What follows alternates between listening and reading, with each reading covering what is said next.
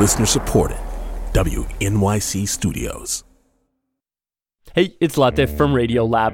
Our goal with each episode is to make you think, how did I live this long and not know that? Radio Lab. adventures on the edge of what we think we know. Listen wherever you get podcasts. Kathy, Tobin. big news. Okay. I have finally answered a major question for myself. Okay, what's that? My Patronus is a capybara. I don't know if I know what that is. It's like a rodent. It's an adorable rodent creature. Okay. They're large and cuddly. Okay. Looking at the Wikipedia page, Yeah. it says that they prefer social groups of around 10 to 20. Same. Okay. Interaction with other humans, they're friendly, but it's not encouraged. Same. In my head, I'm picturing you as a giant hamster. That enjoys hot tubs. From WNYC Studios, this is Nancy. with your hosts, Tobin Lowe and Kathy Tu.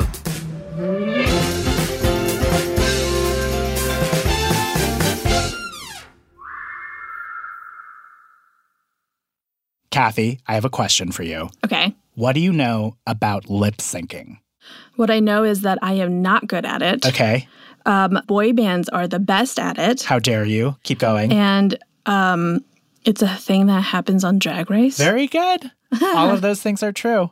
But have you seen the lip sync videos by Bowen Yang on Twitter? yes, because you've shown them to me a million times now. Okay, so for people who haven't seen it a million times, imagine taking an iconic scene from TV or film, like, say, Tyra Banks flipping out on America's Next Top Model. When my mother yells at this, is because she loves me. I was rooting for you. We were all rooting for you. How dare you? So now imagine Bowen sitting in his room. He's a Gaysian just like us. He's got short hair, glasses, he's in selfie mode on his phone, and he is lip syncing the entire scene word perfect. Like one of my favorites is him as Meryl Streep in Devil Wears Prada. That blue represents millions of dollars and countless jobs.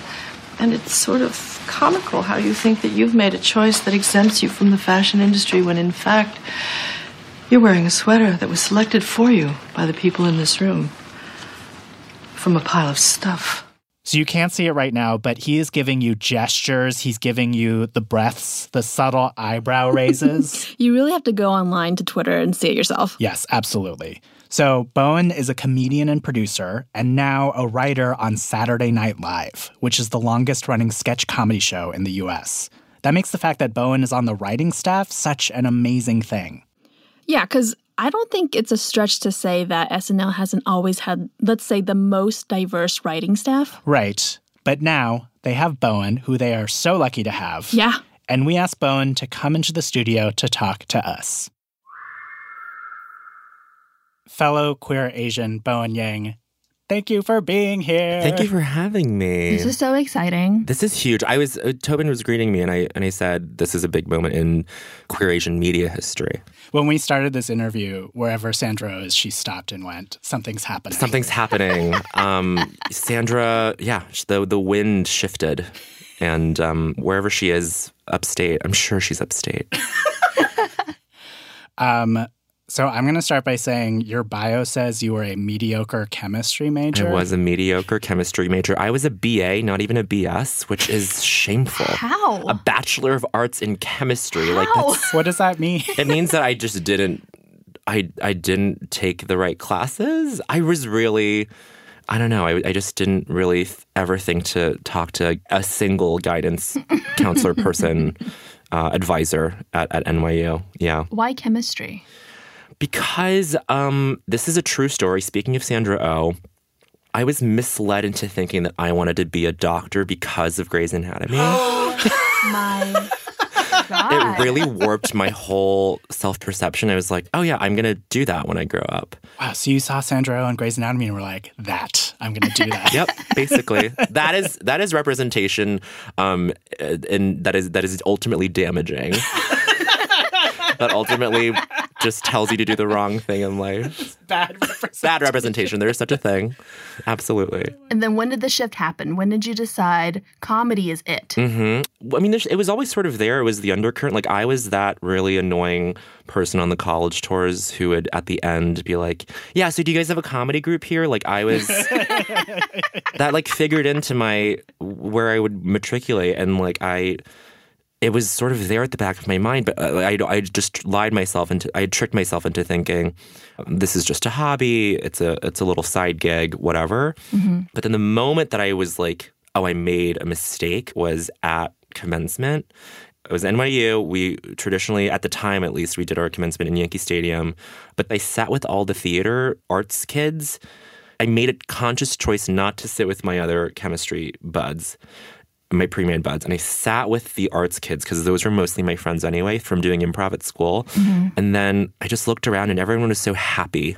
And everyone was so excited to like go into this next chapter in their lives. And I was there like, oh no, this is not how I feel at all.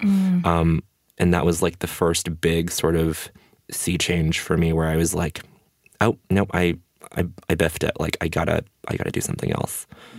What's what's one thing that sticks out in your memory as something you learned from your med school days? Oh, probably that um, Asian people lack alcohol dehydrogenase, which is the enzyme that metabolizes alcohol, which accounts for Asian glow. Wait, okay. but what does it mean if I am fine with alcohol? Am I just an anomaly or like I think you just you genetically express that protein, that enzyme. You're then great, like good for you, Tobin. Like you can not to brag? shotgun God, ten Tobin. beers in a night. Wow, privilege. Wow. Alcohol dehydrogenase privilege on Nancy. I can't believe this. Just flagrant. um who were your comedy heroes growing up? um, comedy heroes growing up, and this is so funny because this is also an instance of bad representation. It's not even representation, but it was like Alex Borstein on Mad TV. I was like, oh, she's the best. But then, and we should talk about this. Yeah. Yeah. Miss Swan is very complicated. It's Yeah. not, I mean, it's I agree. flagrantly offensive. Mm-hmm. So offensive. Well, so to back up, this is a character from Mad TV that Alex Borstein, who is not Asian, Right. played. Right. Yes. But it's basically a caricature of a. I don't even remember if she's supposed to be Japanese or Korean. She was Just Asian. Asian. Oriental. Pan Asian. Yes. She was the Polynesian sauce of, of sketch characters. Yeah. I need to get a description from you, and it's only going to take us a few minutes, all righty? Uh, I saw everything, okay. Oh, great. great. Can you describe the perpetrator to me, ma'am? Yo, he, he looked like a man. Yeah, it's just so nondescript, so broad, like terrible, mm-hmm. so offensive. But I would watch that and I would be like, that is that looks so fun. I want to do that. Top of mind for some reason, comedy hero is Alex Borstein. But she's great and she's fantastic and she has a really good career and, and she has had a good career. Um, but her and like this is the thing about being just an other of anything is that you have these heroes who end up disappointing you anyway in the things that they do in these in these sort of problematic ways and you have to sort of negotiate how much what you want to take away from each of them especially as an asian person or especially as a person of color as an other in general but yeah that's like the fun thing you have to navigate as as one of us I have to admit that I also was a big fan of Miss Swan. Yeah, me mm-hmm. too. And I was like, Mad TV is so much better than SNL because they have Miss Swan. Can you imagine saying that now? I mean, yeah, yeah. I mean, you can't say that now, but like at the time, it's like you th- that was you were you were grasping at straws. You were fighting over crumbs. Like that was the crumb, and it was something. right. So we feel obligated to ask this as Asian folks. Mm-hmm.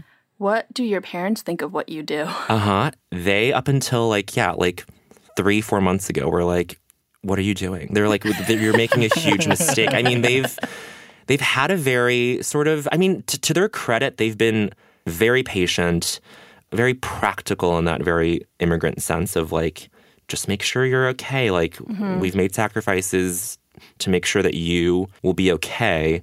And you're still doing like bar shows in a basement, like at 11 p.m. on a weeknight. Like, is that what you want to do?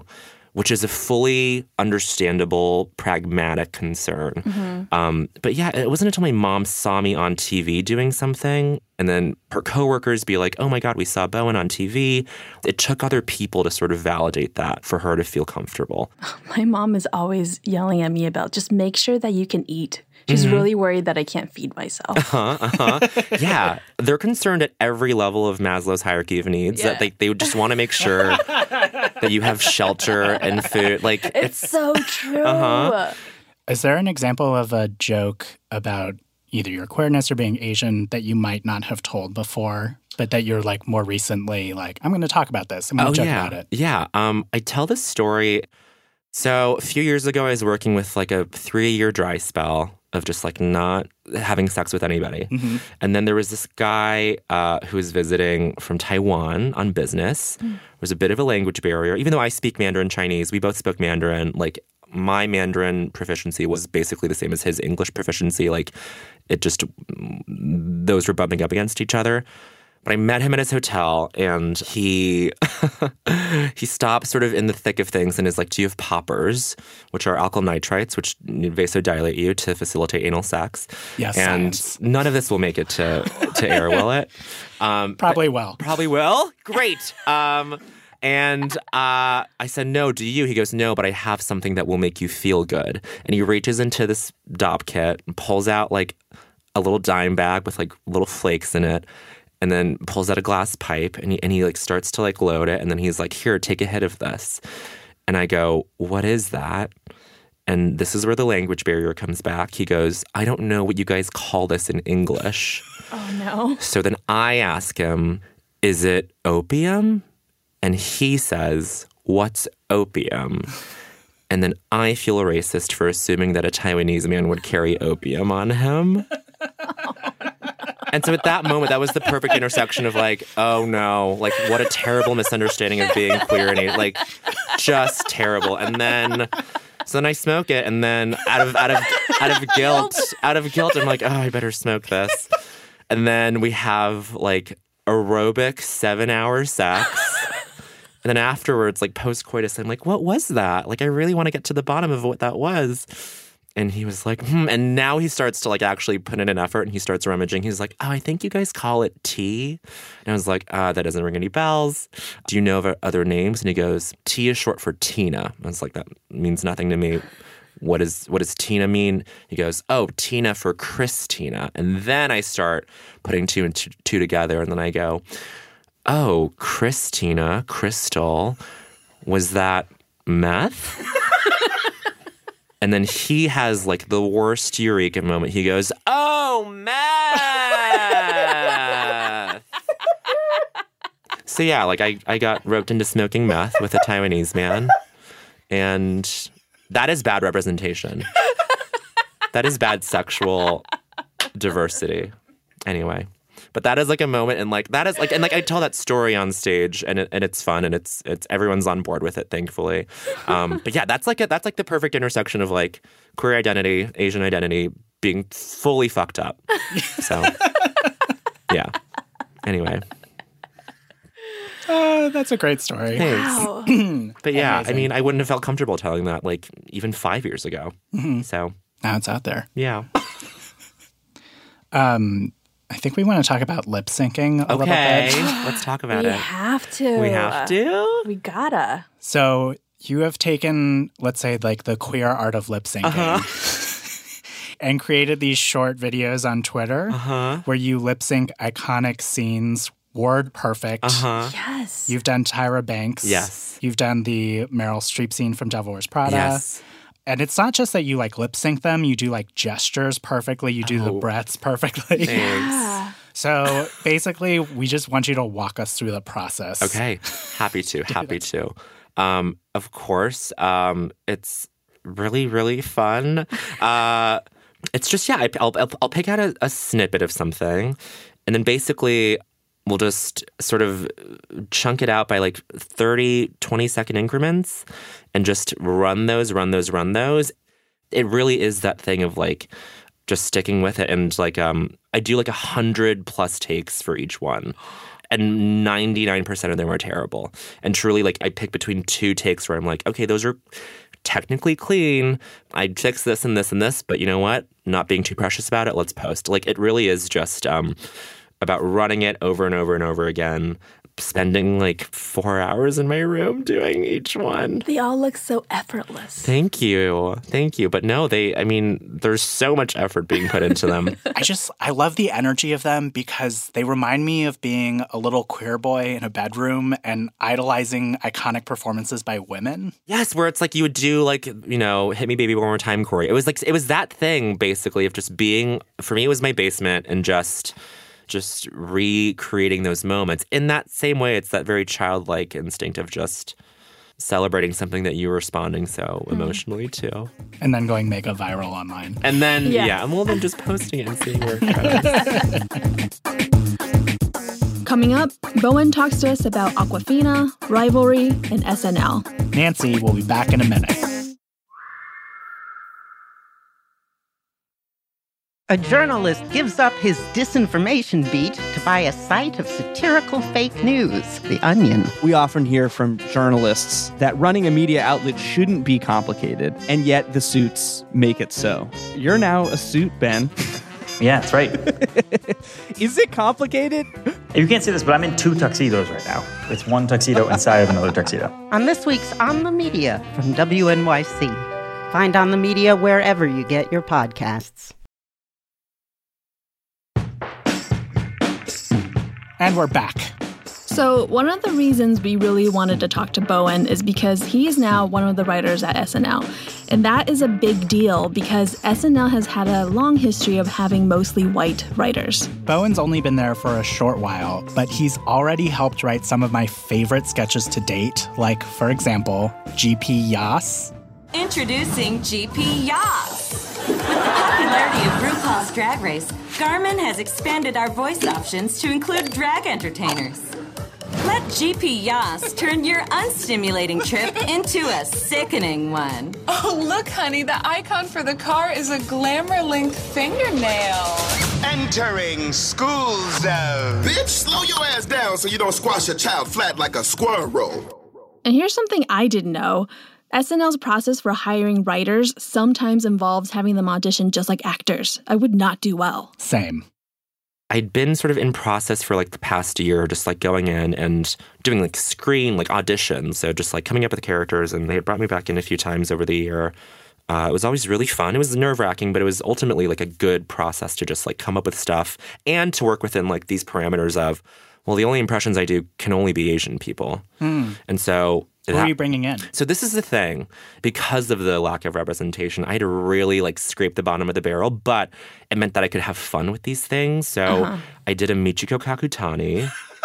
Wait, that doesn't She's make... she's a New York Times. She was a New York Times, the chief New York Times book critic, and she was so mean, was so like just a real hard ass, and Uh-huh. like everyone in in the literary world was trying to please her for like decades, and then she just Oh. retired a couple years ago. But Mm-hmm. she's never done an on camera interview. Her Uh-huh. photo's been taken maybe twice in her entire career. Um, she's just this very mysterious, aloof person. And so I was like, well, no one knows what she sounds like, and people barely know what she looks like. I will, I basically just put on a wig, a scarf, a blazer. I was just like screaming like this, but like it was just Michiko. And she was like going through, she was doing rapid fire reviews. She was like, Jay McInerney, trash. Like it was just, she was just like going through all these books and just shitting on them. and then like the closer was, okay, well, I gotta go. I gotta go punch Toni Morrison in the face. Like she's just. I just that was my take on her, and it was just really fun and and crazy. Um, I did her. I did. I do Alexander Wang. That was fun. And Alexander, my take is that Alexander Wang's coming out with a new fashion line for Asian ghosts. Um, so that was fun. I mean, like they're they're out there, but like I just had to really dig deep into like, okay, I need to build from scratch. Like it's not like a Christopher Walken thing where everyone has a version of that impression. Uh-huh. It's like I gotta really build this from the ground up, which was actually really fun and really rewarding. And then now that you you write on the show, hmm what is it like? It's really fun. It's um, it feels like there's like a really fun like camp, summer camp, like college dorm aspect to it. Where on Tuesday nights everyone writes, stays up until like five a.m. and the pace of it is crazy. And um, what was really nice was having Nora there, Awkwafina there, the second my second week there, and and I'd, I'd worked with her on her pilot in the summer before, and that was oh my god, that was like one of the best experiences. Truly, was just working on that pilot and just walking into a set with all Asian people and thinking, oh, this is how white people feel all the time. And- but really, like it was, we just sat there. It was me, Awkwafina, BD Wong plays her dad. Um, I played her cousin. Um, I play her douchebag cousin who's visiting from San Francisco and is talking about his like Silicon Valley life. total, total jerk. And then it, it was um, Lori Tan Chinn from Orange is the New Black. Oh, Um, yeah, yeah, yeah. yeah. She plays her grandma. So it was the four of us in this family scene in a Chinese restaurant. We were shooting in Chinatown. And in between takes in this restaurant, we started talking about like wood ears. Like we had food in front of us. A dish had wood ears. We started talking about wood ears. And there are these, these little like fungal things that grow on mm-hmm. trees that are in Asian cuisine. And then like we started talking about Asian like travel to Asia and like all these different cultural things that like no one had to explain. And that was like a huge deal where I was like, oh, because so, in so many environments, and you folks probably feel the same way too, where you just have to like, you spend most of your time hiding these little grains of Asian identity. But then as soon as something slips out, you have to be like, oh, hold on, I got to like do a Mm. little primer Right. for everybody on what this is. Like, I got to explain to everybody what mochi is. You know, it's like silly things like that. But like, Yeah. this was just a moment where like everyone was on the same page about this it was just a really cool thing. And then to have Awkwafina come on the show and host SNL was really special and got to work on her monologue. And she was just uh, like the best. And I've only worked there three weeks, but um, it's been really special so far. I have this very specific experience that I'm not proud of. Uh huh. But when I'm working in a very like say let's say like all white environment, white, environment, HW, yeah. I'm used to being like the only Asian person around. Mhm. And then when I see another Asian person pop up, I'm like almost instantly competitive with Yes. that one person. Yeah, yeah. And it goes away real quick. Totally. But still, and just immediately, Right. I get that feeling, and I, I'm not proud of it, Bowen. Not proud of it. I get it. And it's not something you should feel pride or shame about. I think it's just just to see it as what it is. It's just a byproduct of a lot of spaces being mostly white that you've Mhm. worked at probably. Uh, for a while I felt okay sort of being one of the only Asian people I knew doing comedy in like this very alt Brooklyny scene. But then um, this guy named Joel Kim Booster moves to town. And then this other guy from Chicago like puts us on the same Facebook chat and is like, Bo and Joel, you guys should meet each other. You're both gay, Asian, and funny. And then both of us were like, ew, what? Who is this person? and like, we immediately sort of like had this, it wasn't antagonistic, but it was like we were both suspicious of each other because this other white guy put us on the same thread and was like, you two. Like Mm. you, you guys should like be friends, and it's someone else's invisible hand, sort of like pushing you two together. And then we met, and then we like would have conversations. And now he's one of my best friends. I don't know. I think it's a, it's a little, it's a little mind fuck. Yeah, Tobin, I I just want you to know that I felt a tinge of competition when I met you at Transom. We met at the same like radio Uh-huh, training uh-huh. program. Wow. And was there that? We were the only Asians there, only queer Asians there. And now, like you, at now you're the spiritual leaders of the entire movement of the Slasian movement. Uh, the Slasian. Uh, Bowen, thank you so much Thank for coming for and talking to us.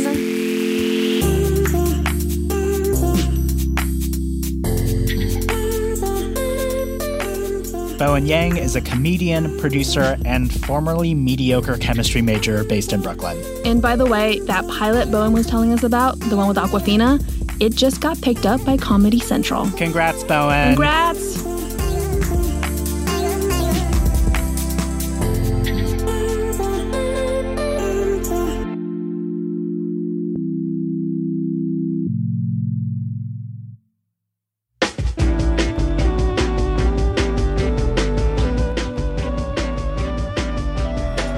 All right, credits. Producer Alice Wilder. Sound designer Jeremy Bloom. Production fellow Temi Fegbenle. Editor Jenny Lawton. Executive producer Paula Szuchman. I'm Kathy Tu. I'm Tobin Lowe. And Nancy is a production of WNYC Studios.